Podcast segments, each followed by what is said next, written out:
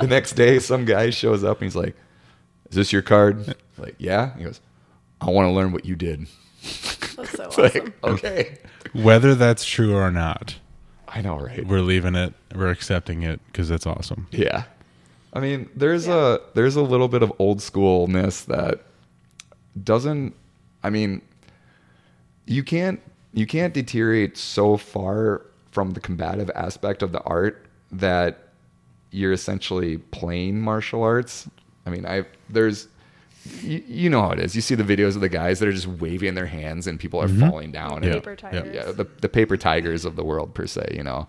Um, but there is definitely a point of where you can have it be real and you can test it, but you don't need to be like to the point where you end up with detached retinas, you know, and stuff Yeah, like that. yeah. So And criminal records. exactly, Yeah. yeah. you don't you don't need to get a warrant. That's not good. Right, right.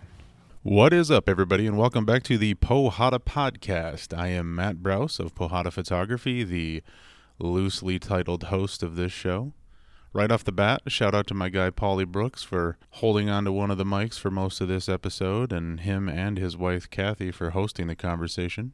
Episode 30 of this podcast, a historic marker, if I do say so myself. And we're chatting with Gus and Nikita Kratzke, who are opening the newest Academy Martial Arts affiliate here in Minnesota, Burnsville to be specific. Make sure to check them out on Instagram at burnsville.martialarts.academy. That's the best way to get a hold of them and follow the development of their new gym. The gym's going to be opening in September kind of a cold opening followed by a grand opening event. He tells me in the episode it's September 18th. Also, a big shout out to my guy Tim at axon-movement.com. That's Axon Movement, a gym in Minneapolis. Instagram axon underscore MVMT for his continued support of the podcast. If you're a mess physically, can't figure out some pain issues, or just need to get into better shape, go see my guy Tim. It's thanks to him we've got four mics, so Paulie can actually chime in like a grown up for the last 10 or 15 episodes. And ironically, my apologies right off the bat, the first 12 and a half, 13 minutes of this episode, mic number four, that's Nikita's mic, wasn't properly hooked in, but we got it fixed. That's ironic because she's a trained sound engineer. Of course, I messed that one up. And without further ado, my conversation with one of the newest gyms in Minnesota for Muay Thai, Brazilian Jiu Jitsu, mixed martial arts, Kali, all that stuff. Gus and Nikita Kratzke of Burnsville Martial Arts Academy. Who are you people? My name is Gus Kratzke. Gus? Yeah. My real name is Justin, but my nickname is Gus. It's a nickname I got from my family when I was about six months old. Um, apparently, when I was a, a baby, I was really colicky and never ate when I was supposed to, never went to bed. Older brother and the family read this book called Gloomy Gus, the Hippopotamus.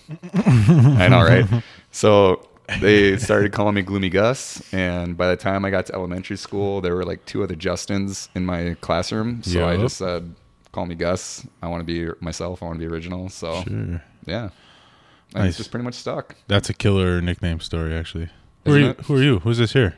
This is my wife. I'm Nikita Kratzke, and I don't have a particularly fun reason for my name, but Because it's You too. awesome. Your name's awesome. It's awesome on its own. Yeah, you don't yeah, need to. I don't need a story. You're not named Justin like everybody else. Exactly. What are we here to talk about? Well, A boot. Did you hear that? I got boot. Canadian for a second there. yeah. um, Nikita and I are opening our own martial arts academy. And we're going to be located in Burnsville. We have gone with the name the Burnsville Martial Arts Academy. Real out there. But tells me everything I need to know. It's martial arts, where I can learn it, and where it is. exactly. Um, We'll be opening at the end of the month, so end of August. yeah. I was gonna say which month, Yeah. just in case I get lazy about posting this. Yeah, hopefully our mats are tentatively expected to be arriving a week from today. So we will be bringing a bunch of people back. My good friend Dan Moret uh, works with Zebra Mats as like a consultant with them, and he's gonna he's already told me he's gonna come back and be kind of our general contractor on the build out. I guess you could say. Sweet. Yeah. So, so you got a professional involved in laying those things down. Yeah, I guess that's what you can call him. no, it, we're really excited about it. It's been something that, like, I mean, I started martial arts when I was six, and you know Nikita started when she was five. You know we've been together for about five, a little over five years now, and um, you know we've been talking about this for a long time. I I actually just finished up working at the Academy in Prairie about a, last week was my last day actually, and you know I had been there for five years, and What'd you do there? I was the head Thai boxing instructor and the head kids instructor for the kids program there. And it's been pretty awesome. We built it up. We had no one when we started, and I think they're pushing over 200 members there now. So they're doing really well for themselves. Well, so now Yeah. you gotta do it again. What's that? Yeah, You gotta do it exactly. again.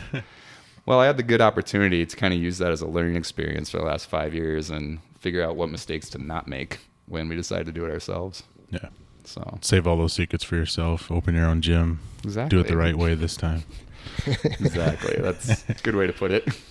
What's this? What's this space like? Like where? Where is it at specifically? We are the address is 1401 Cliff Road. Uh, we're located like what is it like four blocks west of Highway 13 on Cliff Road. So yeah, so if you're like if you're looking at a map of the Twin Cities, you got like Highway 77 and Highway 35. 13 goes across. Mhm. We're in about kind of the middle there, and then you just take a left up or you head west at that Walgreens right there, like Rax Sports Bar and Grill or whatever I think is the name of the spot there. yeah. So Yeah, we're just a couple blocks from Rex. yeah, but it's a it's a pretty exciting spot. We found it. It was we, the first place we actually went and saw and fell in love with it right away. Nice. Um, and I I actually got it. You got your first choice. yeah, Huh. Which was great because we only had three choices. Okay. So we were a little worried when Yeah. the, next, the next two we looked at were much too big yeah. for just starting out. So we were we were very concerned. Nice. Mhm. How, how big is the one you got? How big is the space? Three thousand square feet. hmm Oh, that's good enough, right? Yeah, yeah, we've got um I think it's like 800 feet of like office and kind of like for like the changing rooms and the front lounge and walk-in Mhm. area and then I think it's somewhere around like 2300 square feet that Yeah. so yeah, it's Like pretty super nice. Space. Yeah, so we're pretty pumped. It's a nice wide open space that'll be just there's a garage door at one end that'll we'll be able to open up and we'll have wall mats on all the sides and we're really excited going with Zebra. We're going to be able to get the big uh, heavy bag rack. That's like the trolley system. I know Yep. they've got that at the academy and then over at the Striking, Striking Institute as well. got it. So Yeah, that's sweet. I know we're Yeah. we're so pumped about that because we initially were looking at um, getting like just individual wall mounts like for you know for each bag, but only problem with that is then they're kind of stuck there. I mean, you They're could there, you could try like bunging them up to the wall or something, but they're still kind of in the way. And then this way, being able to slide them out just gives us a lot more space. So Plus, it just looks cool. yeah, look obviously. Look how awesome this is. hmm What are you gonna do there? What we doing? Uh, uh, what do you call it? Jiu-jitsu? Is that gonna happen there, Something or Muay that. Thai? yep, we'll have jujitsu, we'll have Muay Thai. Those will be the two main focuses. And then we're also going to have a blended arts class, which is going to have a mixture of Kali, JKD, and Panatukan as like an alternate art option, which I'm really excited about. That's what I've trained most of my focus in has been blended arts. Say the last one again. Panatukan. Okay, now tell me what that I means. used to get pancakes there when I was a kid. Pannekoeken Huis? well, that's exactly where I went. eh? So Kali, Kali, if we back up, Kali is um, kind of an umbrella term for Filipino martial arts, and Kali is like weapon-based systems. So um, Panatukan is Kali's form of empty hand. So it is a boxing art that is derived a lot from the knife. So a lot of knife movements and the ways that, that you train, the punches mimic that. Oh. And then it has the, they call it um, dirty boxing because it has a lot of elements that would be like illegal in the ring. So it's boxing with arm wrenches or throat pokes, eye jabs, you know, different destructions and things like that. A lot of off balancing and sweeps. As It's, so it's like boxing, but closer to real fighting. Yeah, I Yeah. think more. It, I mean, it's also been. I've, I've heard it's been called like Filipino boxing as Yeah, well. that's So, um, yeah, it's essentially it's more like a, a little more of a street applicable, um, less thought process of wearing gloves, less emphasis on like a ring or a cage per se, and just more straight up self defense type stuff. Sure, sure. Yeah, really fun to train though. It's very fun. Yeah, It sounds cool. Yeah. having never seen it. It sounds cool. It's, it reminds me a little bit of how like Aikido is all based on the movements of the sword, Yeah. but they don't use swords, right? But Yeah. the same kind of rhythm to it. Absolutely. Also, I want pancakes now. I think there's still one on Highway 7. Pannekoeken. I went to I one think out you're in right. Rochester years ago, but it's been a minute. So What's the nearest brewery to your gym? Is it Bald Man? probably. I'm not Is that the closest sure. one? That's kind of how I orient the world. Is where's your place? And then I think, okay, where's? Oh yeah, it's near that brewery, and that's how I figure Yeah. stuff out. I think Bald Man is close because we're pretty close to. It's right down side. 13. Yeah. Yeah, we're kind of like in the I guess you could say the northeast corner of Burnsville. Yeah. So, but when we were thinking about locations, we wanted to find a spot that wasn't really, well, A, wasn't going to be like close to either the gym that Nikita came from or like close to any of my, like our academy affiliates. Sure, Cause, sure. we're, we're in a branch of the academy. So Yeah. that's why we have academy in the name. and I would hope so. Otherwise, you're gonna be in trouble. Yeah, no, that was that was something that was really we were really fortunate about. I had the big talk with Coach Greg and Andy Gron, and they both just gave our gave us their blessing right away and said they absolutely approve of it. So we were really excited about that. What are number five now? Is there five academies? Elk River. I mean, I guess if you count international, I guess we could be like number nine because there's Eden Prairie, Elk River, St. Paul, Fargo, Columbia, and Barcelona. So I guess that makes us number eight. So I wasn't even thinking outside Minnesota, but all oh right. no, it would be number nine because then there's HQ, Oh, yeah. Brooklyn Center. So Yeah, you yeah. forgot about. Okay, yeah. yeah, the big one, the original. Mine. And that's pretty pretty good spot though. You think in terms Yeah. of, of not honing in on anybody else's territory, so to speak, but You also know, being able to have your own I mean- community. Totally. We wanted a place that was close enough to Minneapolis, just because that's where we have our house and my parents are in Minneapolis. And we Mhm. not go too far south. Absolutely. And, you know, we realized kind of looking around at the demographics of like what's available and what schools are where. I mean, we know that like Minnesota top team is in Eagan and they are a They're premier awesome. school. Like I I have nothing but respect for everybody there. Like Jeremy's awesome. Every person there I've ever encountered is awesome. And why would you want to go compete with a Goliath like that? I mean, that's kind of foolish. Just go to a spot Yeah, right. where there's not as much available. Right, right. And. Burnsville is a great spot. There's, it's a population dense city. There's a lot of places. There's a lot of like towns around it. A lot of families. And what we're looking to do, I mean, we're like a mile from the high school, I think. So, um, you know, and that's something that's going to be really nice because like Nikita has actually been um, the instructor for the Thai boxing and kids program at the Minnesota Kali Group for a number of years, and so like we were able to find a spot that's not competition with them, not with the academy, and honestly, Claviter is the one who gave us the idea. He's like, you should just come here. Back when he was still living. then he moved. Yeah. Yeah. Open a gym here and then move out of state. yeah.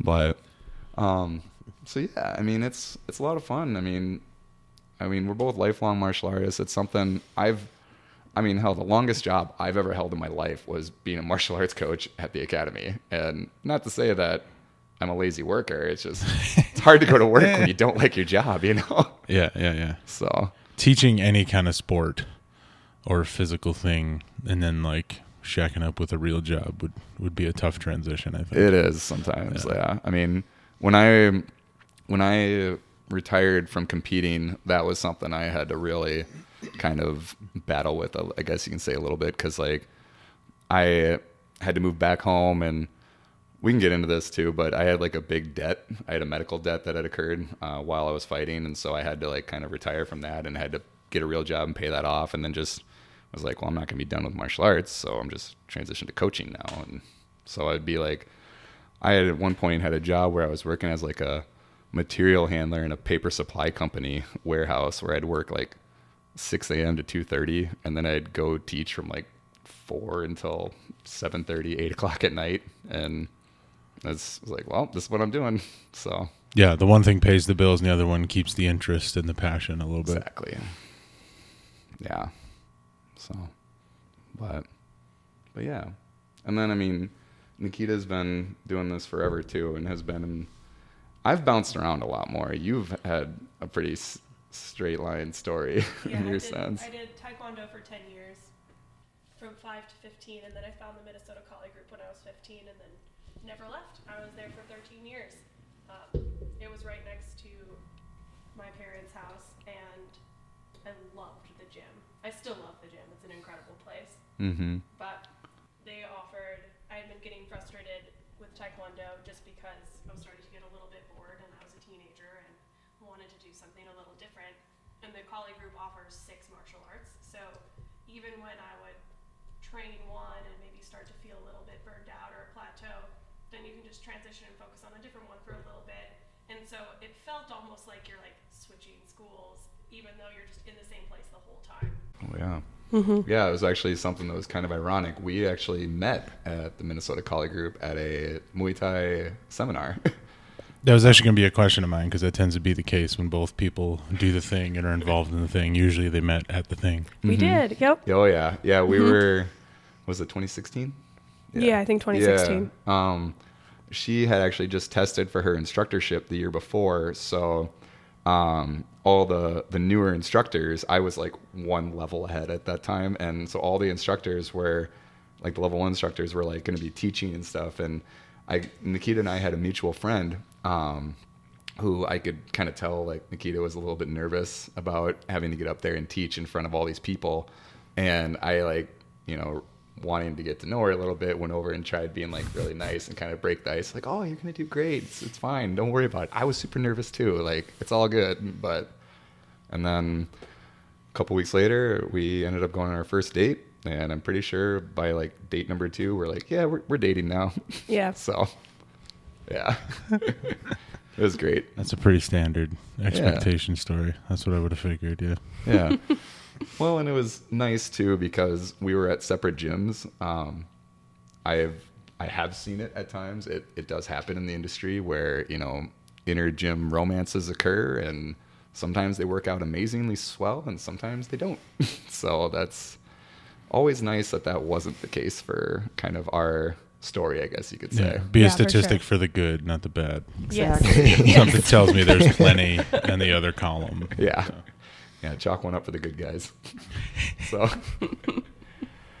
but yeah, so I mean, it was pretty fun. Like I, you know, I've been involved with this. Like I used to compete in MMA, and that's actually what kind of got me into all of this stuff. Like I, like Nikita, started in Taekwondo. Um, I was, unlike you, looking for something fun to do. I was obsessed with Karate Kid and Chuck Norris and Van Damme. You know, so those were like my inspirations. And all of a sudden, my mom was like, "You're too nuts. There's this Taekwondo place. We're gonna have you try it out." I said, "Sweet, I'm gonna be a ninja."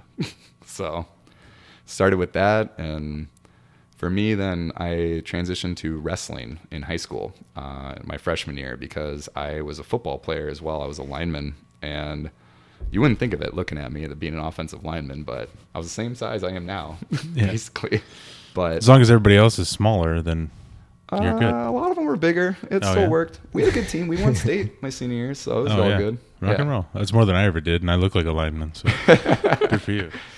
Where did you I- go to high school? Mankato West. Yeah. So yeah, I'm born and raised in Mankato. Um, but so then it started doing that, and then couldn't do Taekwondo and wrestling at the same time. Realized that's a recipe for burnout. So I just quit Taekwondo, focus on wrestling. Um, was contemplating trying to play sports in college, and then decided to just go to school anyways, not doing a sport, and ended up joining the rugby team. So it was good time, but So you played port- sports in college. Yeah. I did. I It did. wasn't affiliated maybe with the school or no in the NC2A. Yeah, but- exactly. I was yeah, I was playing rugby. I was out at South Dakota State in Brookings at the time, and Yeah. then um, Jackrabbits. Yeah, exactly. Nothing to do in that town. Not in- they got a Walmart, right? yeah, that's a good thing, I guess. But um, so yeah, then I moved back home, and you know, just kind of was a bum for a couple of years. Like I was trying to figure out what I wanted to do. I was lifting weights and stuff, but just you know, kind of That's not being a bum. That's the real shit. Lifting weights. No, okay. I'm I- offended. You're talking to Matt Bross. Yeah. You're right. I, I sh- let me rephrase that. I was being a bum in the sense that I was always like trying to be in an like active, like competing sense. Yeah, yeah, yeah, So yeah. for me, weightlifting, I was obsessed with weightlifting like all of high school, and it was great for me. It was it gave me so much confidence, and obviously made me a lot better in sports and stuff. So, um, as I transitioned from just weightlifting into wanting to find back to doing a sport again, I was having a hard time with things. Um, school wasn't really going well at the time. I then, I think it was the summer that I turned 21, so like 06, I moved to Brainerd actually. And uh, about a year later, I met Brock Larson and Jared Fierabend when they were uh, still working together at a, at a gym in Brainerd up there and was introduced to jujitsu for the first time. And I was like, what is this?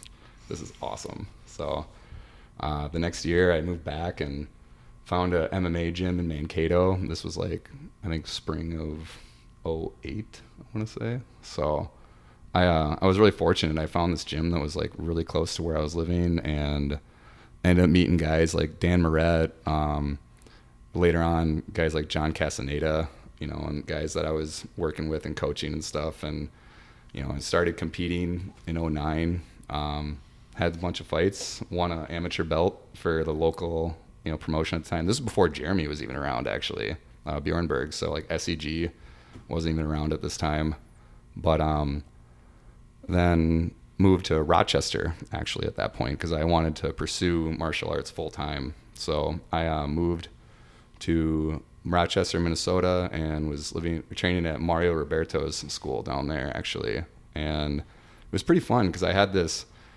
almost like quasi scholarship thing going where I don't know if you guys ever met. There's a guy named Ben Fearson. Uh, he used to run Minnesota MMA News website that was around about a decade ago, um, and he was he was a guy that was loved the sport of MMA and really wanted to like help someone get to that level and wanted to see like if there was one person he could find in the MMA community that would be able to like hey i'm gonna let you come live with me. You're gonna i'm gonna pay for your living expenses. I'm gonna have you train for free. You're gonna be at mario's. Mario gets free advertising from ben's website in exchange for that. And then i'm basically just kind of like hey dude just make me work and get me better so like i went down there met ben met mario kind of like talked it all out and was like hey are we gonna do this? Let's do this. And it was pretty sweet because then i got to go down there and i met guys like chad curry tommy speer travis wiuff um, a good friend of mine adam hill who i think still trains at spartan i want to say now. Um, and yeah i was competing there doing still fighting at the time. And and then um, it was actually 10 years ago uh, july of 2011 is when i actually ended up having a my injury that occurred i had a detached retina in my right eye and a torn retina in my left eye yeah so You got one in both Yeah. yeah i had a Same detach- fight? uh, detachment in the right tear in the left so from the same fight. uh, it wasn't even from fighting Oh, Hard I- my la- my last fight was uh, in December of 2010, and the injury occurred in July of 2011. So, but the reason I think it happened was because I was just you know not. I was always say, "Let's go, let's go, let's go." I don't care. Don't don't take it easy on me. Let's let's just go harder. Like Sure. you know. So I don't blame anyone other than myself for you know just not being smart in how I was handling things. So because that's I'm assuming on the list of things that you can you can manage the potential of injuries like that based Yeah. on the amount of intense sparring per week, that kind of mm-hmm. thing. I mean, my main sparring partners were two guys. Like, I mean, Tommy Speer was a finalist on the Ultimate Fighter season six, and like his first fight in the UFC was against Rumble Johnson. And reminds me reminds me of Caitlin's phrase "accidental knockout power." exactly, yeah, that's a good way to describe it. And then Travis Wiuff, who I don't know if you guys are familiar with him, he's had think so. hundred MMA fights as a heavyweight, and you know, and so I'm sparring with these guys and just kind of getting my butt kicked, but coming back every day, like, oh, let's do it again, let's do it again. So, but Kind of one of those lessons you sort of need to learn the hard way, especially if you have a meathead gene at all. Hey man, I'll tell you, You know? this, man. If it wasn't my eyes, my brain would have turned to complete mush by the end of my career. So it, it, in the end, it was a total blessing in disguise. Sure, that's the thing that slowed you down enough. it's the thing that made me kind of realize like okay we gotta we gotta change this up. And and it was great. I mean i still get to do everything i want. I just don't do hard sparring anymore. You know and that's great for me because i've been had my bell rung enough times and you know it's always fun when you're up teaching a class and you're like oh and it just totally blanks like what are we hey guys i've been hitting the head a lot so don't mind me but what are we doing right What did I say we were working on? yeah, people think I'm joking, but it's no, I, I am most of the time. But Mhm. yeah, Mhm. exactly. um, but yeah, and then um, it was pretty fun because then I moved back to Mankato. I became the coach at that point because I was one of like two blue belts in all of Mankato, and um, there at the time, you know, there wasn't a lot going on, but we had guys that were competing, and we had a really good fight team there at the time. Uh, our head coach Ray White was our Muay Thai instructor, and that's kind of where there was a Minnesota Kali Group connection too, because he had trained there for like ten years before coming to Mankato. He was like considered a legend when I was coming up at the Kali Group. Everyone Yeah. talked about like when Ray was here, they had like Sunday fun days and they do tons of pad rounds, all this sparring. Everyone loved Ray. Yeah, and Ray can single-handedly be credited for all the guys that are like from Mankato area that are doing well, like Dan Moret, John Castaneda. Uh, we had a guy Justin Ream at the time who had won several amateur titles. Uh, ben Lindau, like there's just there was a ton of guys, and it was a lot of fun because we had a good team. We weren't the most technical, but we worked our tails off, and at the time, that's really what you needed. And so we were really fortunate. We were kind of like the group of misfits who just needed some crazy leader to come in and wrangle us in, and and he was able to do it. Well, there tends to be blue collar roots in, in the early years of the development of a thing. Oh yeah, You know, some Yeah. big tag elements, whatever. But Absolutely. Um, and so from there, uh, Ray ended up having to move back home to Michigan. And so I kind of took on the sole coaching duty. And so, or at the time, it was kind of myself and Dan Moret were both still coaching. I mean, he was competing still, but then a few months later, he was like, dude, I got to go. I'm, I'm moving to the academy in Brooklyn Center. I gotta I gotta like make my career take off now too. I'm like, sweet, go for it. And he went and up to Brooklyn Center then and started training under Greg. Um, I was trying to figure out what I wanted to do at the time. My parents told me they were going to be moving out of Mankato, and so I was at, living at home at the time because I was trying to pay off this. Oh, by the way, when that injury occurred for the eyes, I didn't have health insurance. of course, Of course, yeah. Well, do you mind saying what the total cost was? Twenty three grand. Jeez. Yeah. Thankfully, my parents were able to cover it at the time, and I was able to pay them back. There we go. Yeah. What was I- the vig on that? Did they charge you? Um, I mean, yeah. I mean, I don't, I can't remember how much, but they they definitely were. I, I was paying that off for five, six. I basically until I moved to Minneapolis, I was paying off that that mm-hmm. bill to them for a long time. So, Especially as a young fella, that's a that's a big number to have to see mm-hmm. on a bill. oh yeah. I mean, well, I mean, it is as an old fella too. Oh yeah, no, for sure. And I mean, at the time, they just said like, "Hey, if you go outside and you trip on the curb, or if you sneeze, you could go blind completely. Like your retina's ninety eight percent detached in your eyes. So we need to fix this today." I was like, "All right, well, let's just do it. We'll figure it out." Yeah, money later. Let's do that. exactly. Yeah. So again, I think I'm very fortunate in that sense because you don't think about it at the time, but it does it does kind of put a curb on things and makes you realize where you have to put your focus and interest in as well. And for me, I think it was so great because I knew I wanted to coach and teach eventually anyways. So this just gave me that reason. It's like, well, you can't compete anymore. Now you got to get better at coaching. You got to learn everything you can about being the best coach you can and just go that route right away. Actually, something of a fresh start, right? Exactly. Like doing the same thing, just a slightly different perspective, Mhm. going to sharpen that blade. Yeah. Now, luckily, Nikita didn't have to worry about getting all this head trauma in the process Nope. because she's a lot smarter than I am. So we're we're really lucky in that sense. Yeah. So one of you can do the accounting for the new gym. Yeah. Well, we actually Definitely did hire an accountant. Oh, smart. Um, We we've did. got a, and he does jujitsu, so that's even better. He's one of our. Most of the people we've ended up hiring or talking to are all gym connections. yeah, Yeah. our insurance guy is a former student, or is a student of mine. Um, our accountant is a student from the Academy Eden Prairie. So yeah, it's, all these connections we made were from people we knew through That's the martial cool arts. thing about being in a martial art gym is all the people you're surrounded with are people who have outside careers. So, Mm-hmm. like when you're working in a different industry, all the people you're working with have the same career as you, and there's not that diversity in interest or, or backgrounds. Yeah. And at a gym, it's just this mixture of any possible person who could come in that door. And it's so awesome because if anyone needs a hand with anything or you need anything like electrician or you need like how we have an accountant, Mm-hmm. someone in a gym Yeah. that you're at probably has one of those skills. Absolutely. That's the real. I, I just went on this like lecture slash rant with a young guy that I know. He just finished like a associates in software development or something. hmm And I said the lie that we were always told.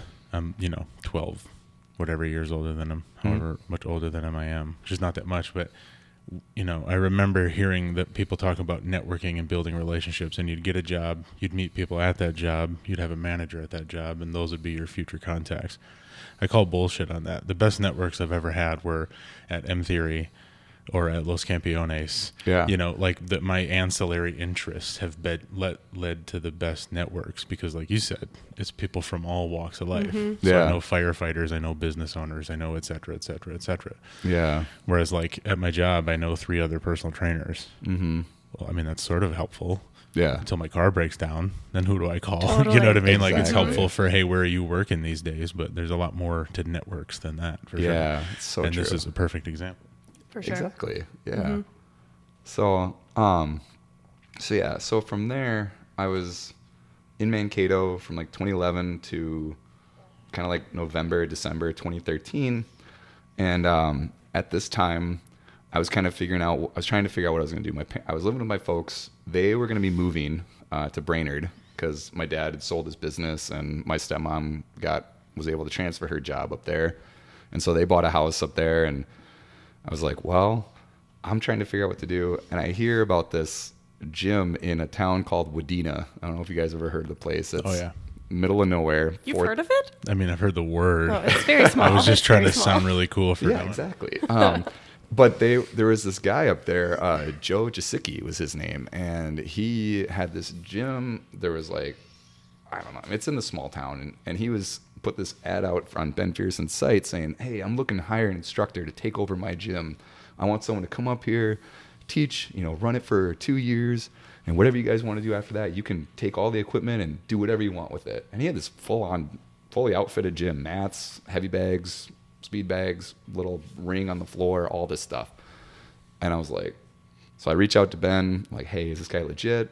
You know, whatever. And I was like, okay, let's go check it out. And Wadena is near Brainerd, so I was like, hey, let's make this happen. And I moved up to Wadena, and I take over this. I take over this little gym, and you know, it's it's great. I had a few fighters that were competing out of there, um, Jesse Wanamaker and um, a couple other people too. But it was awesome. It was just it's a town of four thousand people. Like, there's not that many people interested in martial arts when you're that, you know, it's just it's too small. So I ended up starting talking to Jeremy Bjornberg and different contacts I know. I'm like, hey, I want to keep teaching. I need to find a place in the Twin Cities. Um, so he had he had thought about actually he was going to get me in touch to go to Milwaukee and go out to Roufusport. And I was thinking about that, but the gal I was dating at the time was like, "No, I'm not going to Milwaukee." I said, "Okay, cool." And so I went and like checked out like Midwest Center for Movement with uh, Mike Ellefson. Um, I talked to the guys at Next Level Combat. Um, I talked a little bit with Chris Shoshone and them at the Cellar because that summer, one of my students from Mankato, Luke Rudberg, um, was was competing in the national Thai boxing tournament, and he asked me to be like in his corner for that tournament. And I said, absolutely, dude. And he had been training at the Cellar at the time, so I got a chance to meet Chris and those guys, and I talked about like, hey, do you guys have any interest in this? And finally, by like the end of it, my buddy Dan was like, dude, just come to the academy. I was like, I can't get my foot in the door. I mean, Jeremy tried talking to them and that didn't seem to go over too well. So I was like, Dan's like, I got you. He talks to Greg, talks to Andy. A couple weeks later, I get hired working as like a guy who does intro lessons for people coming in for their first time. And it's it's like a commission based pay. And I just mm-hmm. said, okay, let's do this. That's I, the biggest impact in the room, right? What's that? That's the biggest impact you can have in the gym, right? Absolutely. Yeah. Absolutely. I mean, yeah. So I was like, okay, let's make it happen. If it gets my foot in the door and it gives, starts giving me an education and what I need to do and helps me continue to pursue like being a martial artist, that's awesome. And and what I realized is that what it really was was like going to grad school. I mean, I had gone to I got an associate's degree in business and marketing management, but like yeah, that's uh, that's not doing much for me these days. But what I've been able to learn at Brooklyn Center, and then I got, I became pretty close to Hayden Buckner at this time. We had been training together a lot and stuff, and He choked me today. Thanks a lot, Hayden. nice, nice. Um, and um, Hayden then told me, he's like, hey, because I said to him, I was like, hey, if you ever open a gym in the future, like, and you need a coach, like, talk to me. Like, I, I will, I'm more than happy. And he's like, well, I'm, I'm kind of thinking about that. And, Good, good instincts, because that's where he was going. I, he had me- he had mentioned something to me about it. I think that Mhm. he was thinking about it. I'm like, dude, call me seriously. Like, if you're gonna really do this, like, get a hold of me. And like a month later, he's like, hey, do you you still interested? I'm like, yes, let's do this. And you know, I mean, I had met Nikita maybe four months prior to that. I mean, I think at this point, I was when we first met, I was working a job where I was hauling freight for Pier One import stores out of, out of this you know loading dock in Eagan, and then I would go do intros at the academy, and then on Friday nights, I would drive or Saturday mornings I'd drive down to Mankato and I would teach like two three classes down there on Saturdays and Sundays because Dan and I were like trying to get something started with a gym down there, and then I was just kind of like, okay, this is going to be too much. And then when Hayden finally said, I want to hire you to be the to like be my guy, how would you like to take over the Thai boxing program and the kids program? I said, yes, let's do this. And that was pretty awesome because it gave me that opportunity to really learn and figure out how to like run a program. I was really fortunate that I had Nikita because I am far from what you would call organized, and she really is able to help with that. And over the course of those five years, I was able to really get all of like the kinks out and like what I thought I was supposed to be as a coach, as opposed to what is actually required to be a good coach. Um, you know, I had my my significant other here who is also like working in the industry and we were able to kind of work things together and that was always something we really liked but it was always kind of hard because you know we'd come home at night and we get home at like nine o'clock at night and there would just be two hours of completely debriefing We'd have to go through every single thing we taught, how it went with the class, how did students respond, how could we get better, and then yeah, it's 11:30 and we've just been sitting on the couch talking about Martial martial, arts. arts. talking about our Every workday night. all night That's the real grad school. Yeah. Is those meetings every night. 100% Yeah, absolutely. 100% yeah and then um over COVID, that's that's where we really started to to blend our teaching a lot. Because when we when we ended up in the the lockdown, both of our gyms went fully online, and so they both had full Zoom schedules. And so to kind of ease a little bit of our burden, we planned out our classes together. So we we were pretty much teaching the same thing, but just on different Zooms. And that collaboration was when we, I mean, we've been planning to start a gym since we've met pretty much, but being able to take like multiple months where we didn't leave our house so we got used to being around each other 24 hours a day mm-hmm. and then c- working together the whole time it was like proof that this works and this is when we're the most happy. So it was it was kind of like the big push we needed to really take the next steps towards starting our gym. Yeah. Because when we when we started when everything opened up and we went back to teaching at separate gyms i mean in all sense of things it's that was probably better but for us we were like oh we're a little sad because now now we're not teaching together now we're not now we have to go back to telling each other what we taught instead of gus just watching me teach and then giving feedback or vice versa Yeah. Um, I mean, there were times I remember there was one day like you were teaching a class in person at the at the Kali group, Mm-hmm. and I like had I had free time or whatever, so I just tuned into the class that you were teaching, and was able to give you like a piece of feedback that you didn't even realize. Yeah, I had come home and I was telling Gus that I was like frustrated about a certain part of the class, and he was like, "Oh, well, watching it, that looked fine." What I actually noticed was something else, and that hadn't even crossed my mind as something that I wanted to change. Mm-hmm. And we, I changed my entire warm ups because of that one that one minute. Yeah. So now I'm so excited because now we'll just be teaching together all the time. It's just going to keep getting better. Yeah. And we've been really fortunate. We've had a lot of really good examples to follow. I mean, Nikita is an instructor under a guy by the name of Dan Inosanto. Have you guys heard of him before? Who hasn't heard of Dan Inosanto? Yeah, I would ho- hope you guys Okay, know who he just- I mean, I don't know a lot, but uh, I mean, hello. Well, I, I have- Nikita's an I have instructor under him. Okay. Yeah. So Which- that's And the way Guru Inosanto teaches, well, when he teaches his kids class specifically, his wife watches every one of his classes and then gives him feedback every time, which is Sure. where we, we mm-hmm. got that idea of Yeah. yeah. how to keep working. And then, his like- kids class is incredible. Gus Oh and my I went and watched him teach kids, and it was just him and one assistant. He had 60? Yeah, it was like 40 to 60 ki- It was it was an, an insane number of children. And it was not a single kid cried. No one no one like acted out of line. I like They that that was the first thing that came to mind. There was zero kids No crying. one. Victory. but it, it was like this well-oiled machine and and we were both like I think we were in just staring at each other with our mouths open. I was like frantically taking notes over This his entire possible? class. It was super inspirational. But yeah. it's Yeah, because we he's always trying to get reunion. better. We were out there for a family reunion, uh, my extended family, and we just were like, "Hey guys, these two nights we're gonna be gone the whole night." And we like drove like an hour up to his gym, and we were there for like all five classes in a row because we Mm-hmm. were just Where's that at? uh, Marina Del Rey, California. Yeah. right near Venice That's where his gym is. Yeah.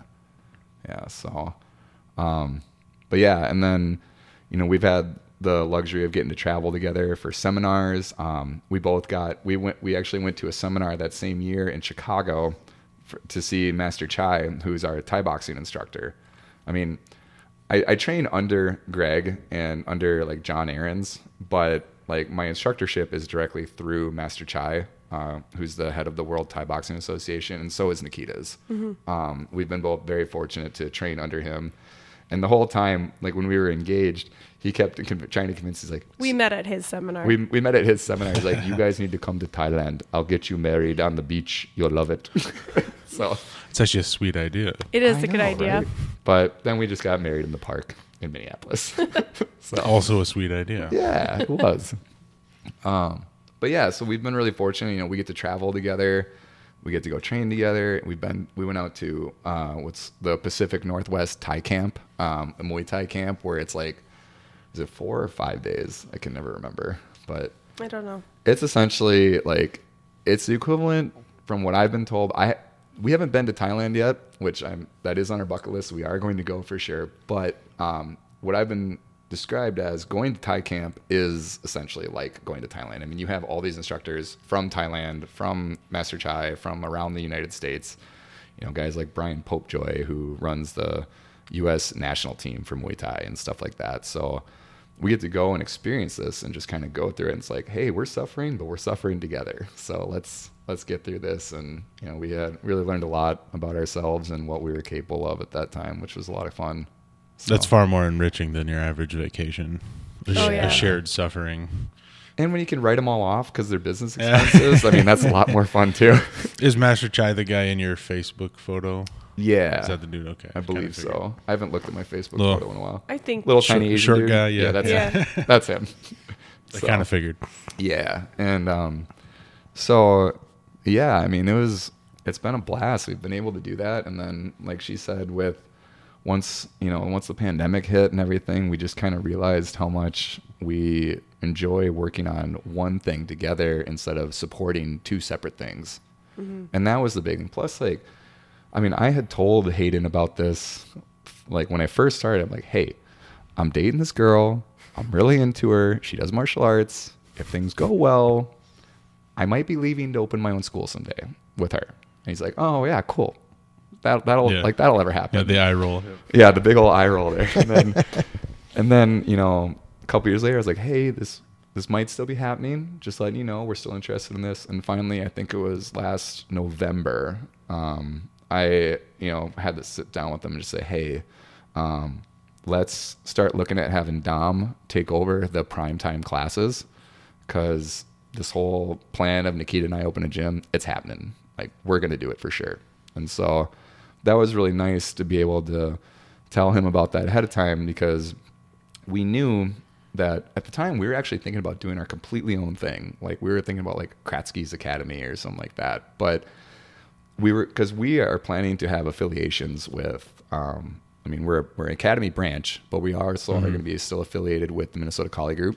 Um, we really love like the culture and how they are able to incorporate a lot of different things and focus. I mean, Nikita had a student who is in a wheelchair and was able to do what's considered like the five round test, which is a really, really difficult pad round Thai boxing test. And this person, Danny, did in a wheelchair with Nikita as his instructor. That's and awesome. So, like, He's an incredible martial yeah, artist. yeah, his yeah. his will to keep going and just you know figure it out and make a way to make it happen is so inspiring. So like, Yeah. so we just know that through all that we can really change a lot of lives and you know that's something that you know I've had a lot of work and focus so much with fighters over the years that these last few years has been really nice because I got to get away from that just a little bit um, up until actually about two years ago, I worked for the Minnesota Combative Commission as an inspector. So from like, so like those guys in the suits that you see at at the fights all the time, I was it- one. make everybody nervous. Yeah, yeah. So like, so I was like, I worked the event at the Target Center when with Chris when Yep. they when they came Yep. in 2019 and stuff, and I got to work a lot of events. So like that was a really cool experience because even when I wasn't fighting, I could still be involved in the fight scene. So like I got to like, like hey, how's it going, Merrick? How you doing, guys? Like you know, just seeing all these people I know and recognize was always a blast. And then kind of stepping away from that, I got to realize like there's so many more people that can benefit from martial arts than just fighters and aspiring fighters. I mean, we've got I've got a student. Um, I think she's in her late 40s, I want to say. And when she started with us, she was diabetic and had like all these health problems. And over the last like two or three years, has been able to almost completely reverse that just through Muay Thai training. And, you know, seeing that, that like someone like that could go from like, you know, like a one up to like a six is way cooler for me to see than like a fighter or someone who's at like an eight go to like a nine, you know? Yes. And not to say that I that we're not going to work with fighters. I mean, I had what was it? Nine people competed at the national tournament this last in June for Thai boxing, and you know, I'm ha- I like that and everything. But it just won't be the only focus. yeah, yeah. the magnitude of impact and the breadth of impact with the quote unquote general population so much more different than the handful of guys Yeah. and gals who want to go fight. Right? Absolutely. Exactly. Yeah, And we want to have a space that has the opportunity for everyone from all walks of life to be able to train. yeah. 'Cause Martial arts is for everyone. Yeah. So, And one thing we really are excited about is that it's not going to be just like I'm the coach and Nikita like works at the desk, which I've I hate to say this, we've seen this in for at least for me, I saw this in a lot of taekwondo schools and Sure. traditional martial arts schools. It's like no, Nikita is going to be at the forefront. Like she's, you know, head of the Thai, head of the kids program, head of the Thai boxing program. Like we'll be collaborating on that together. Um, I'm a higher rank in jujitsu, so I'll be focusing on the jujitsu side of things a little bit more. But like that's something that we really want to be like, no, it's not like it's my gym and Nikita works there. It's we are co-owners 50-50 all the way. And I think that's so awesome that like we have people that want to learn and have like a strong female presence in the gym too. I mean, the only other gym I know of like this, I mean, we're not I don't think we're really anything like them per se. I mean, we kind of are, but like the Striking Institute with Caitlin and Ryan, Yeah. like they have such an awesome dynamic going there. I mean, Yes. those two are both phenomenal instructors, phenomenal fighters, great people, and it's just really cool to see them making that work together for them. And man, talk about a hard startup, having to start up literally. I think they got started like two Yeah. weeks after the Yeah, pandemic really started, or like a week yeah, before. for sure. And Done a good job though. great. yeah, it's Yeah. testament Yeah. to their skills that they're still around and doing great. Yeah, it's so cool to see because it just kind of it's a little bit inspiring for us too. Like, hey, we can we can do this too. Like, this is gonna work Mm-hmm. for us. Like, we can really make this happen. It's definitely a good model. Yeah. Absolutely, What color is your gym gonna be? black and gray. Oh, dark. Yeah, we're gonna have gray mats, white walls, and There's black. a lot of white there too. Not There not is. Too. It's Like all the, white. the walls up above the padding is Yeah. all white. Okay. Yeah, yeah. So we got. I mean, what was the place before we rented it? It was like a janitorial supply warehouse Yeah. or something like that. So it took a little cleaning, but it's all good now. I- ironically, took a little cleaning of the janitorial space. Uh, the when I take photos at different places, the darker the mats and the darker the walls, the more I like the aesthetic of it. So Cool. I'm happy to hear that. Yeah, Some- some I can dark- show you a picture. I colored got a little layout that Zebra sent us for how it's gonna look and stuff Well, like I'll that. just swing by when you open up. That Check it too. out. Yeah. Perfect. Yeah, yeah, we're excited. We're gonna be planning to do like a kind of a soft opening once we kind of get everything up and running, like a little mini open house. Mm-hmm. But then um, we're thinking, are we kind of set on this September 18th? Yeah, I think so. Yeah, I think September 18th is the date we're going to do our big grand opening. Um, my old coach Mario has uh, offered to come up and teach a seminar. Sweet. Yeah, Yeah, and he's going gonna to be bring like my buddy Chad Curry, who's a black belt under him as well. Chad was like my main teammate when I was in Rochester.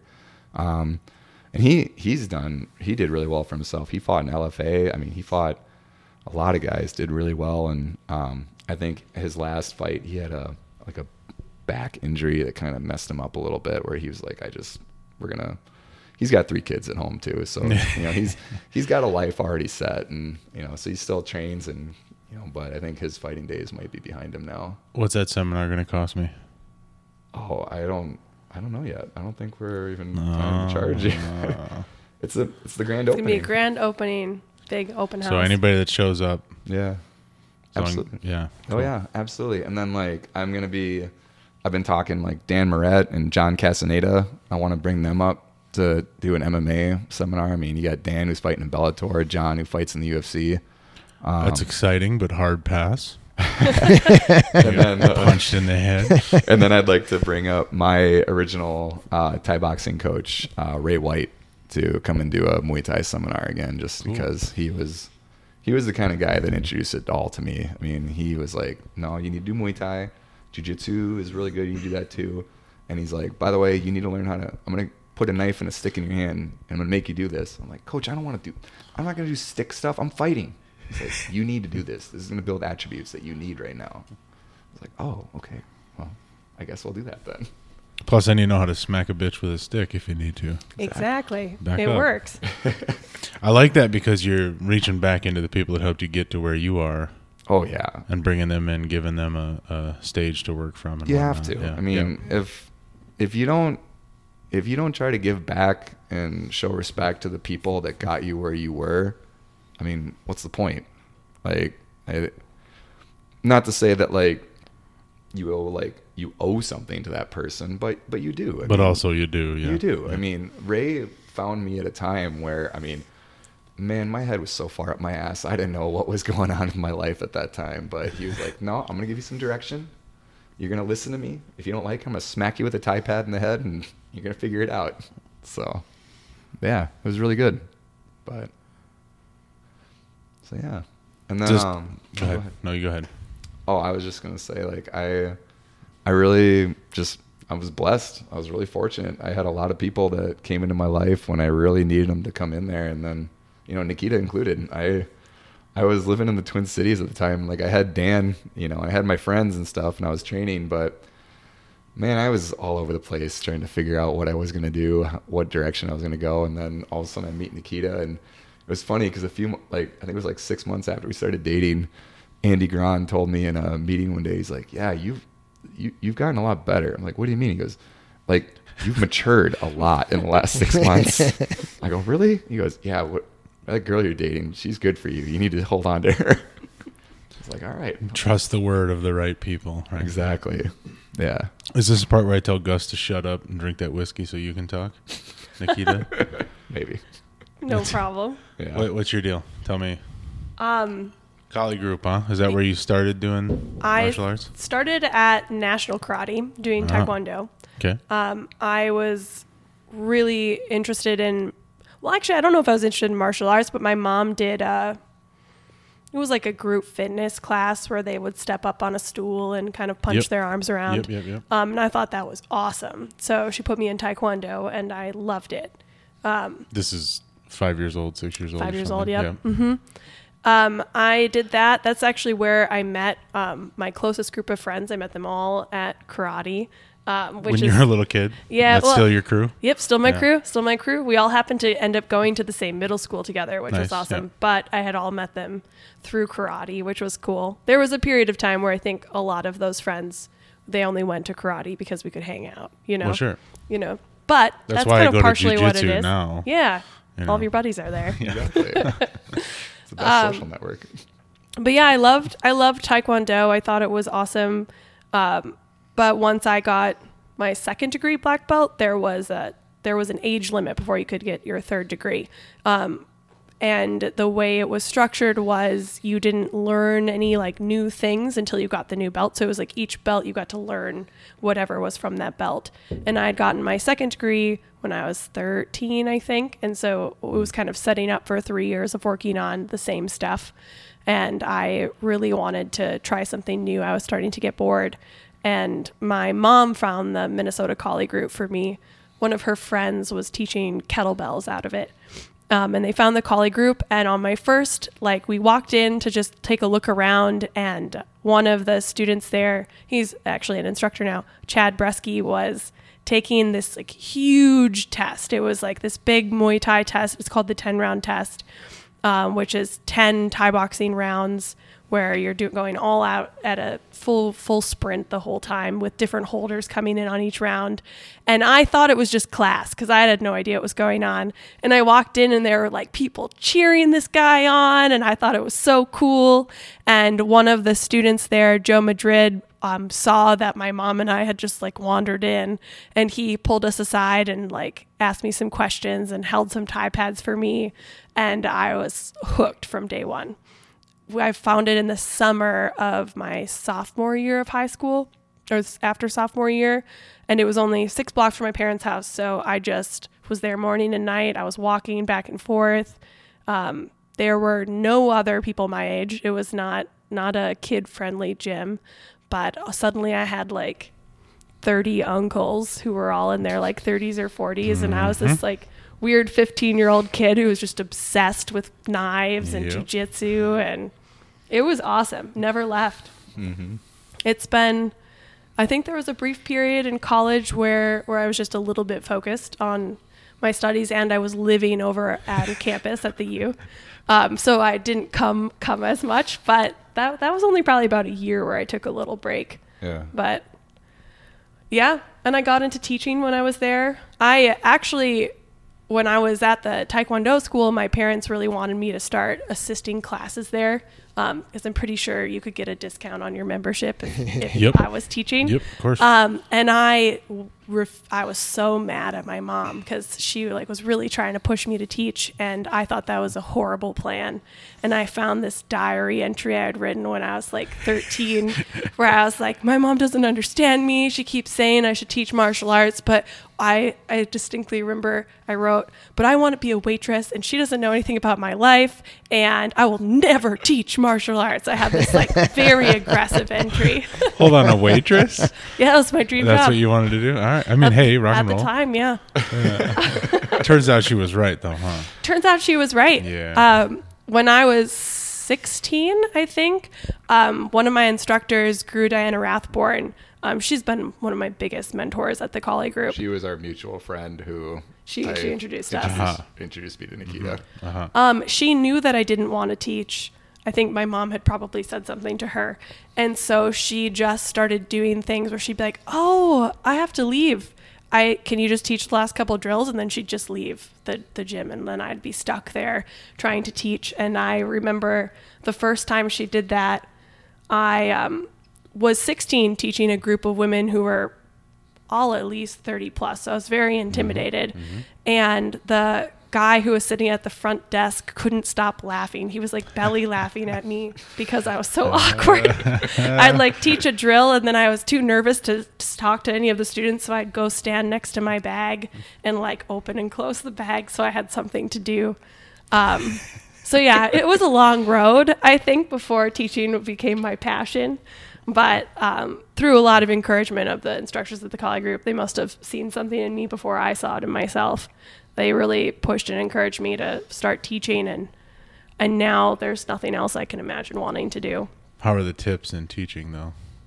The tips, ah, Yeah. they're not coming as much as I hoped. I really could have made it big being a waitress, I think. Yeah, but you never know, man. Good good financial planning. Who knows? Absolutely. Yeah. So that that's been that's been kind of my path. When I was in college, I I went to school for music. Um, Very cool. and I was intending to be a sound engineer, which I sound engineering is still awesome. Um, but my my mentor at the time in sound engineering, he had actually introduced me to a pianist. She's the pianist in Cloud Cult, um, which is a local Yep. band. They're Yeah, awesome. Familiar with them? Yeah. Um, um, she runs a music school, Sarah Jane's Music School in Northeast. Um, and he introduced us so that I could start subbing her piano lessons when she went on tour. And I did that for just a few months when I realized, like, oh my gosh, teaching is what I need to be doing. Like, teaching piano was really what, what made me realize, like, I needed to teach. And so I stopped doing all sound engineering. I started teaching piano full time um, and then doing martial arts on the side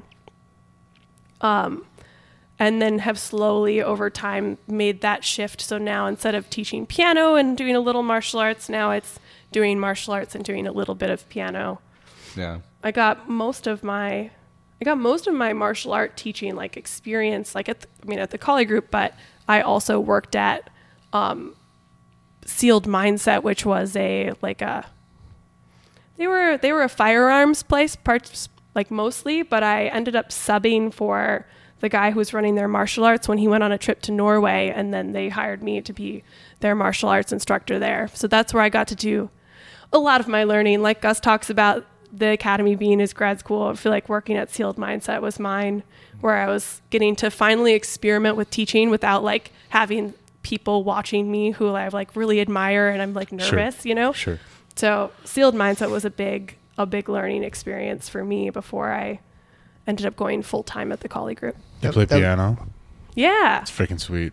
thank you. I've played piano since I was five. The two things I love to do, I started when I was five. Something to it. I never loved to do anything Yeah. else. She's so good. Yeah, I bet. Oh yeah. It's also not surprising that you had kind of two passion pursuits that have kind of traded and hey, maybe might trade in the future. Yeah. You know what I mean? Like I, I've found that in my own life is that like I do a lot of this because I like it, plus I do a little bit over here, and then there's a an inflection point where it shifts, and that, that the secondary passion becomes the same one. Absolutely. When I do either one of those things, I've thought to myself, um, when I'm like teaching martial arts, I think like this is what I want to do. I don't want to do anything else, and then I'll go teach a piano lesson, and then I'll be like, wait, mm-hmm. this is what I want to do. I don't want to do anything else. So that's been like, even when I haven't been teaching piano full time, I haven't wanted to lose that because I'm just as passionate. It's one of those good problems. I don't know which one I want to do as Yeah. much. Well, good. Exactly. It's a good thing. Both things make you really happy. So Yeah. it's hard One to of- choose. one of our thoughts for kind of our long term like planning for this gym is we want one day to grow to a point where we can have it be like the Burnsville Academy of Music and Martial Arts, where we're offering cool. like where we will hire different music teachers and we'll have a bunch of practice rooms, um, run it similar to a music school, but then we'll also have a martial arts school and then have it be so like parents could drop their kids off and they go to take their piano lesson and then they pop over for their martial art class or Or one's in one, one's Yeah, in the one's- other. Kind exactly. Deal. um, and then the ultimate goal being to have like summer camps that incorporate a combination of them like maybe they have to choreograph some type of Kali form but then they get to play drums as their rhythm or they like do something where we're, we're mixing those two in camps for kids Well, that's like the like taekwondo you put on an exhibition kind of thing, right? Yeah. S- same sort of deal, but half the class contributes to the music end of it, and mm-hmm. half the class does the physical end of it. That's pretty sweet. yeah Well, that's like one thing when we went out to Dan Inosanto's school was so cool. It was like as he's running the class, he's got someone over there just playing the drums the whole Yeah, time. And yeah. like we're at Thai camp, it's the same thing. Like you just hear these boom, boom, boom, boom, boom, boom, boom. Whole different vibe. You know? Yeah. That's what makes college football exciting is the bands, right? I mean, Exactly. the game's fun too, Games but are like okay. you know what I mean. There, there- there's just a whole vibe being sold to you. There's It's just that good. energy though. Yeah. Mm-hmm. And so like Yeah. that was something that we thought was like this is a great idea and we realized that getting out the gate we should start with just focusing on one aspect and then Totally. once we're at a point where we're ready to grow and you know at that point we'll definitely make that transition too because why not? I mean, that's one thing that's so awesome is you've got so many students that have crossed over from martial art, like especially kids that cross Mm-hmm. over from martial arts and also want to do piano, or they started piano and like, oh, you teach martial arts? I want to go try that. Oh And- yeah, it it there's a huge crossover. Almost all of my piano students right now just came from the gym. Well, look, looking at it at, from like a parent perspective, and I'm not a parent, but let's do this. yeah, you know, if I have a kid, I want a physical endeavor and a creative slash intellectual endeavor. And if that's an outlet for both, or maybe I'm doing jujitsu and the kid's learning piano, Yeah, for that's sure. pretty great. You know, yeah. how many times do you see kids hanging out during adult classes at different martial arts gym? It happens, you know. So mm-hmm. there's an outlet, and that's something they can do. I like it. I like it a lot. Yeah, that's something we're really excited about. Yeah. What's the next step? It's like Jones barbecue and foot massage. It's just a good combination. Why not? Do you guys remember that video? I don't think I do. You don't know remember this, but Jones barbecue and foot massage. Look it up. I'm Hilarious. totally going to be looking this up afterwards. It's hilarious. That's awesome. Maybe it didn't go viral enough. Good job. Yeah. But yeah, I mean, I don't know. I just love where she's been able to go with all of this because, like I said, Nakita has been the person who, especially this last six weeks while we've been trying to get things going, I will tell you right now, we would not be starting this gym if it weren't for Nakita and and her knowledge and ability to just we got to figure this out. We got to get a hold of this person. I got to talk to this person. We got to do this. We got to do this. We we need to do this. Like I'd have been like, I don't know, figure it out. like so yeah, it's been taking a lot of planning, but but, But I think that's I think that's a good partnership. That's actually one thing that uh, Jeremy said on here when he was on. I don't know if you listened to that episode, but he said that like the mats and the weights and the ring are his, but the business and the people are Jenny's. okay, Hmm. that makes you know, sense. like yeah. he's the guy teaching a lot of the classes, you know, and this and that and whatever. But the show is actually the gal. Yeah. You know, Yeah. And Nakita downplays her abilities a lot. She's very humble and very modest in that sense. But if you see her teach a class, she can command a kid's class, she can command an adult class. Like, it's so exciting and it's really fun for me to watch and know that, like, this is my partner in crime. So it's, it makes me incredibly proud of her when I get to be a part of the classes. And, like, that was one thing that was a lot of fun that we got to do over the last um, was it last spring and summer ish or last 2020. well no 2020 like when I was helping on Sundays college Oh yeah, yeah, no, spring and summer. yeah spring and summer like we actually got to really experience that a lot more of actually teaching and co-teaching together where like because I was able to come assist her on Sunday mornings at her gym. Yeah, at my at my gym in Minneapolis, we had a, some more restrictions for COVID, um, and so we had pods where everyone was training in. Um, but because Gus and I were both at different gyms, um, and we had some people who were immunocompromised that we didn't want to risk, Gus and I stayed in a pod with each other. And so when I was teaching, I was trying to attempt to teach without touching anyone, which was very challenging. Um, which took a lot of creativity. I feel like I maybe got got better at teaching because I had to really, really think outside the box. but yeah. Sundays was the best day because Gus got to come on Sundays, and then I could just teach like normal, which was awesome. so we would teach a kids class and then there was Thai boxing after that and yeah Yeah, that was awesome. It was fun to experience co-teaching and figuring out how to know when the other person leads or how to bounce off of each other and get mm-hmm. comfortable with that relationship before we strike out on our own. absolutely That is we- one of my favorite coaching challenges, both for myself and like other trainers and coaches that I've worked with, is uh, because we all pretty much always will like put physical contact into explaining where I want something to go. Yeah. So take that out of it, but then take out the second layer is take out their ability to like physically demonstrate the motion that they want. Mm-hmm. Can I stand here still and describe to you what I want you to do, and then have you do it? Yeah. yeah. That's like kind of one of my markers for good coaching. Can I not move and not touch you and still get you to move the way I want you to move? yeah It's a test really also of like how well you know the material. Yeah. There's been so many times where we're like over the course of, you know, teaching and will happen now where I'm trying to teach something that's maybe a little more new to me and then you get up in front of the class and you're like, "Oh, I know how to do it, but do I know how to explain it so someone else could know how to do Right. it?" And you have that moment where you're like, oh, this is something I need to practice teaching because there are all these details that I was maybe just doing intuitively or didn't even realize were part of the move because I was just not having to describe them to someone who doesn't know that yet. Or Oh. forgot that you learned previously. Yeah. That made sense the first time I heard it, so I did it. Haven't thought about it for the last six years. Why aren't you doing it? Yes. You got to set aside that bias. Mm-hmm. Mm-hmm. Yeah, and that was one thing that was really cool too. Is like through not only just the pandemic, but like, I mean, for me, I had had we Nakita and I had actually was it 2017 was the accident, car accident. No, I think so. Yeah. Uh, in 2017, Nakita sum, that summer, Nakita and I were coming home from a friend's house, and we got T-boned um, at an intersection like 30 miles an hour, and I got really badly concussed. Yeah, it Um, was really bad. I think we had come to the realization it was like my seventh concussion, something like that. So mm. yeah, so for about four months, I was like in therapy and like trying to like do rehab and like kind of figuring that out. And for a long while, like I couldn't, I couldn't hold pads for people. I couldn't like demonstrate as much. And and you and then like we both have had like injuries and stuff too. And you realize through that process, like you have to really know your stuff because you have to like pull someone else up and explain it while they're trying to like figure it out and do it at the same time or you have to like pull them aside like hey i'm gonna do this this this. I need you to do this this this this and this. Or so um, so that was lucky i guess. Not lucky but we've been able to go through a lot of learning experiences over these last few years which we both think is going to really benefit us in the long run for what we're trying to do Yeah. How are your retinas after that car accident? i was pretty freaked out but my my Look, they- ophthalmologist said it was all good They hit It's your the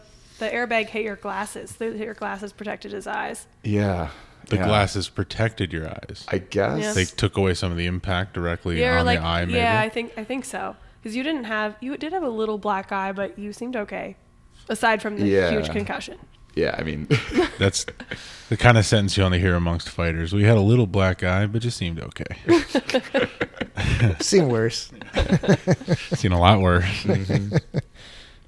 but yeah. So Did you guys go down to Des Moines a month ago or a few Mhm. weeks ago? Is that like the biggest Muay Thai tournament in Mhm. like the world? yeah, it's it's the largest amateur tournament in America. Okay. Um, this what's, year what's it called? What was it called? it's the the the just the TBA Expo, or it's, Yeah. it's called the. It used to be called. It's called. They call it the TBAs, Thai Boxing Association. Thai Boxing Expo. Association. But like, World Expo or something. Yeah, now it's referred to as like the World Expo because they've got, you know, pros, amateurs, everyone can compete there. Um, but yeah, so like I went, we've been there most every year. Um, I competed there in 2010 um, and then moved on to MMA. And then like the next year, my retina injuries, you know, happened. Sure, so I sure. was done after that. But but yeah, we've been down there every year and just have a blast. It's so much fun because it's for now for us like when we go to like Thai camp, it's the equivalent same thing. It's like we meet all these instructors and coaches and people and fighters from around the country, and then when we go to this tournament, we get it's almost like a big family reunion. So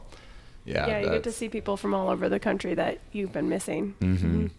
And so we've been going down there, and it was yeah, it's been a blast every year. So I brought two champions home this year. There we go. That was my follow up question. Who was it?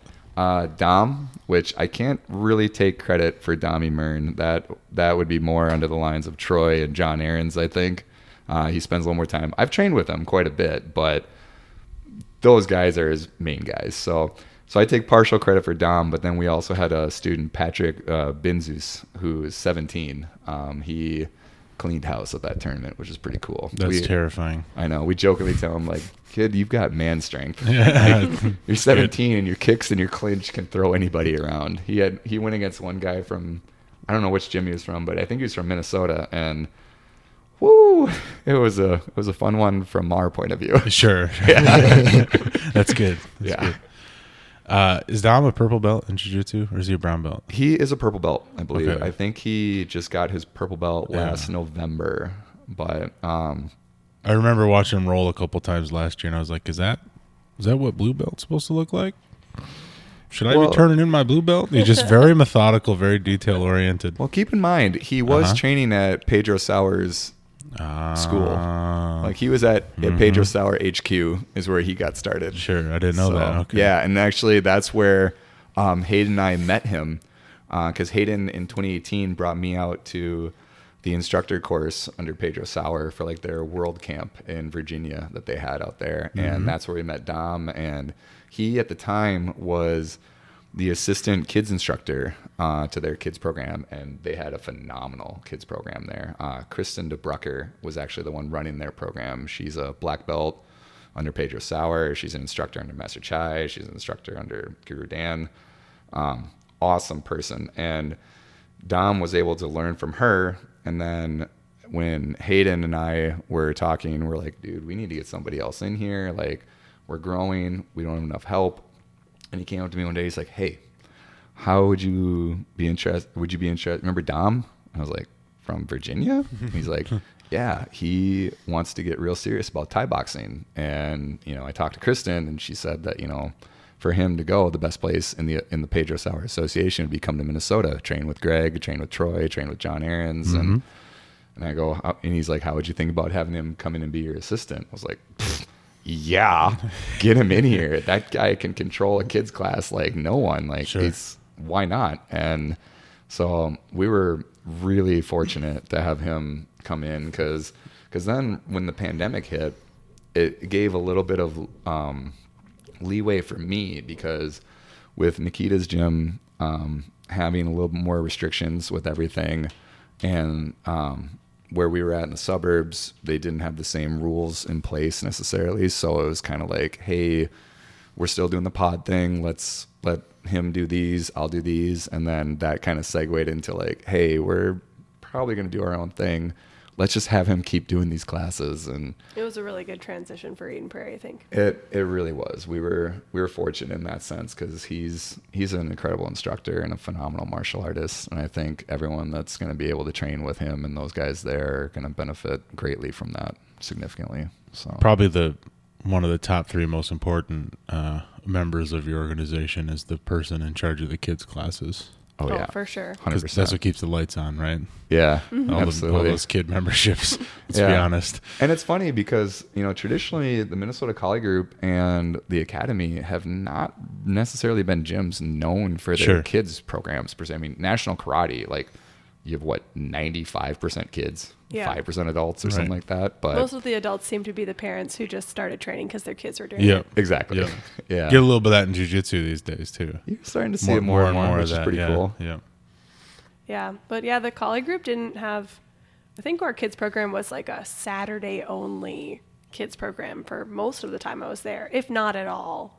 Um, but in the last year that you were there, Yeah, when mean, I when I came on full time as an instructor there, I took over the kids program, and now it's a six day a week program that's that's running really well. It's awesome. she's not going to be the one to say this, but she also had like the highest retention in her program too. Which like is huge. Oh yeah, like Yeah. if Those those kids are dedicated. They're like they're there every single class. They're awesome. Yeah, and it was very apparent that like, and Nakita also. It was not. It was just her. She had other great instructors working with her as well that were a good support group. But she Mm-hmm. was was good really good at being able to kind of put together the curriculum, make it something that they can follow, make it something that's excitable for them to not just like not have what happened to her when she was a kid, where it's like you get to a certain level and now it's like, well, now what? Yeah. You know. Mm-hmm. So How, how long has the Kali Group been around? They've been open since 1982. So Kali Group and Academy HQ are kind of throwbacks to like when they were the gym for the people who wanted that. Oh In, yeah, they in talk- in the heyday of like the karate and taekwondo, you know, 80s and 90s thing. So may, they probably didn't have or need the kids programs, but obviously have adapted in recent years to, Yeah. to having that, you know. yeah, they were definitely too hardcore to entertain the idea of. Do you Sure, remember the Paul right. Vunak story with Rick about the cards at the biker bar? oh, so there was a there was a story we had heard a while back from one of her instructors at the Kali Group who had told us about a time where, um, in order to get new students, they decided um, this guy I think it was his name was I think it was Paul Vunak told Rick he's like, hey, we're gonna get you some real students. So meet me at this bar at nine o'clock on Friday night. Bring a mouth guard and bring cards. He's like, okay. And I, I could be mistaken on this, so I might. So please don't quote me on this, but It'll sell well for the podcast. I'm pretty sure the way this story played out, they go to a bar. Paul and Rick. Paul buys a couple of drinks, hands one to Rick, takes one himself, and then says, "All right, are you ready?" He goes, "For what?" He takes the drink and throws it in the face of the biggest dude right next to him. And he goes, "Get back to back. Put your mouth guard in." and all these bikers are like, "Okay, dude, let's go." And they ended up beating the crap out of like eight or nine people. And then Paul Quick goes, Rick, throw your cards in the air and let's go. the next day, some guy shows up and he's like, Is this your card? Like, yeah. He goes, I want to learn what you did. That's so It's awesome. like, okay. Whether that's true or not, I know, right? we're leaving it. We're accepting it because that's awesome. Yeah. I mean, there's Yeah. a there's a little bit of old schoolness that doesn't I mean you can't you can't deteriorate so far from the combative aspect of the art that you're essentially playing martial arts. I mean, I there's you, you know how it is. You see the videos of the guys that are just waving their hands and people are falling down. Yeah. And Paper tigers. yeah, the, the paper tigers of the world per se, you know. Um, but there is definitely a point of where you can have it be real and you can test it, but you don't need to be like to the point where you end up with detached retinas, you know, and stuff yeah, like that. yeah. So And criminal records. exactly, Yeah. yeah. you don't you don't need to get a warrant. That's not good. Right, right. But um, yeah, I just was gonna say it's it's really fun that we're now starting this gym that's gonna be we're an academy branch but so affiliated with the Kali group where we're getting to bring these two gyms and their philosophies together because they started out in the same place. Um, my main instructor Rick Faye was Greg Nelson's instructor and the two of them trained together and they went to all sorts of seminars. They went to all the Guru Dan seminars. Greg was really excited about Thai boxing, everything. so got Rick into going to see Master Chai and watching the two of them create very different but equally as successful like gyms and different Mm-hmm. philosophies and being able to pull from both of those from our own experiences. Well, that's so really cool, cool. too, because like Rick has affiliate instructors in schools all over the world. I mean, he's got what like half a dozen MKGs in the UK. I think more than that. maybe more. There's Mm-hmm. several around the rest around the United States. I mean, in 2018, we were able to go to Japan for an instructor seminar that was at um, you know, it's not called MKG, but the owner is the owner is a really good friend and Yeah. student of Rick's. Um, his name's Takashi Uchino, and he runs a huge gym in Osaka. They they well he yeah, he has multiple There's gyms, but them? yeah. but his main one is in Osaka, and it's um, it's right in downtown, and most of the businesses are are very small spaces, like one room spaces. And his gym is, I think he has eight stories of this huge high rise, and he has like a spa. That's He has multiple training areas. when we say a There's, lot of students, we're talking like 7,000 Yeah, students. yeah, not a couple hundred. Yeah, Yeah, it was a really exciting experience. There were instructors from all over the world from the Kali Group organization, and um, we got to do a huge seminar with with Rick, and he taught us. He just taught a big seminar, but then they did these like they did like these instructorship games The where instructor Olympics. the instructor Olympics. That's what it was.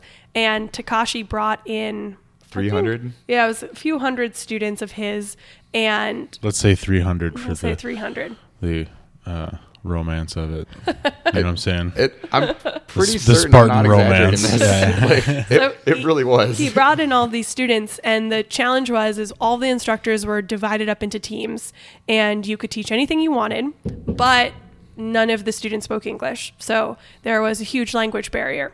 And so you had to get up on stage. There was this big stage, and you had these 300 students, and you had 15 minutes to engage them and create something really fun. Well, you could do weaponry, you could do just footwork, you could do striking, and it didn't really matter. You could do solo or partner work. It was up to you and your team. Um, and then all of the students got to vote at the end for which um, demonstration or which which class they liked the best, which was awesome. Gus's team did win the first round, so. but We had a guy get kicked in the nuts by someone, so that kind of helped a little bit. Yeah. Everyone was just laughing the entertainment hard. factor. but the it was comedic effect wins a lot of things. Yeah. it was a huge learning experience because honestly, I think going to Japan was probably a big reason why um, teaching over Zoom was something we were able to adapt so well because the way they structured all of their classes was it was all like one person at the front and everyone else mimicking. So they would do a lot of like solo stick work. It almost had a like kind of a tie. Is it Tae Bo? Yeah, think Billy Blanks Yep. Tae Bo, Yeah. but with sticks Yeah. and hundreds and hundreds of people doing it. Sure. Sure. and it it was really exciting because watching the way they they worked and and the the visual aspect and everyone was on beat with rhythm. They had drums playing the whole time. Um, their precision and like technical skill was really high level. So it like forced all of us to kind of be like oh man sometimes we get a little lazy when we're doing motions and we're not doing the full extent where everything they did they like had full extension on every move. There were pauses to emphasize certain things. It was it was awesome. Yeah. Um, and that helped a lot when we were teaching over Zoom to like think back on that experience in Japan um, and compare those two. Absolutely. So you've got two of the older, shall we say, mixed martial arts Mm-hmm. dynasties in the state, Yeah. kind of Pioneers. pioneers, Mm-hmm. right? Yeah. And you guys are going to be sort of the birth child of the both of them. Someone That's the once, plan. someone once like, what was it? We're like the Romeo and Juliet of the Marsh- Twin Cities martial arts I world, think I think that's what they said. bringing back the the two branches back together in a sense. As long as nobody like kills themselves. Is that how Yeah, Romeo and that's- Yeah. Juliet We'll forget about that yeah, part. leave the end out. yeah. Yeah, they both have really really great things going, and we're excited to pull from both for for our gym. What have you guys been watching on TV lately? I made well. We've I've been watching The Bad Batch. on The what now? the, The Bad Disney, the Star Wars cartoon. Oh. We're into like those movies and stuff, but um, He yeah, says with Shane, we're in, we're in the Star Wars. Star Wars is cool. Star Wars. it was. It's gotten a little lame over some year. The movies have been lame. The show has been good. so Jeez. Oof. hey, I grew up Starting being trouble the biggest here. Star Wars nerd ever. I wasn't too pleased with this sequel trilogy. It wasn't the best. Something tells me there's people applauding in the listening audience right now, just from what I've heard. I don't know. Some of my piano students, those kids were really excited. I was watching The Bad Batch. That's true. They're all around 10, but they were excited about yeah, it. they don't know any better. It's the best thing they've ever seen. no, Exactly. I've been making her watch some old school movies lately. Uh, I made her watch Dodgeball the other day. That's not old school, bro. That's 20 years old. No, man, don't say it. I watched it just 17. watched it just the other day. So great. It's completely new. but yeah i mean honestly with with trying to do all this stuff with the gym we've had like no time That's actually the answer I was looking for, given you're opening a business. yeah, Yeah, we Like, haven't don't be watching TV. Focus No. on your. no i mean it'd be it'd be nice but yeah if anything it's We've been like, coming home so tired. Like some of these days of cleaning the place, we'll, we come home and then we just go straight to bed. yeah or just like trying to assemble equipment from ikea trying to go through ikea just to get crap oh my that sounds exhausting, i but I'm not We've into been to that. IKEA story. like Yeah, 10 you're right. times in the past two weeks. i hate ikea Oh. It's too many. Too many times. Ten Brutal. times in the past two Each- weeks. Well, they the only way right because everything is so back ordered, um, and like shipments are all Oh, delayed. The only way you yeah. can like go to check when things are coming in is you have to ask them in person because the Sure. on, they won't let you do it online. So we like keep going. Can't in and- update fast enough and whatever. Yeah. Probably. Basically. Yeah. But if you don't go the day uh, things arrive, they're all sold out. So you have to like keep trying. Yeah, we had to go get mirrors for the locker rooms. That they we went there on Tuesday, I think, and they like said, "Oh, they'll be in Thursday." We went there today. There was four left, So so we we got there in time, thankfully. But they've been joking like, "Yeah, you're competing with every college girl in the four state area." Yeah, I suppose this time of year, Yeah. yeah, that stuff's getting gobbled up. Polly knows sending kids off. Yep. Oh joy. Less than two weeks. Oh Yikes. man. The other one, the second one. No, Sophia's going back. She's going back. Yeah. Okay. Yeah, Josie still got. Uh, she's a senior this year. still got a year.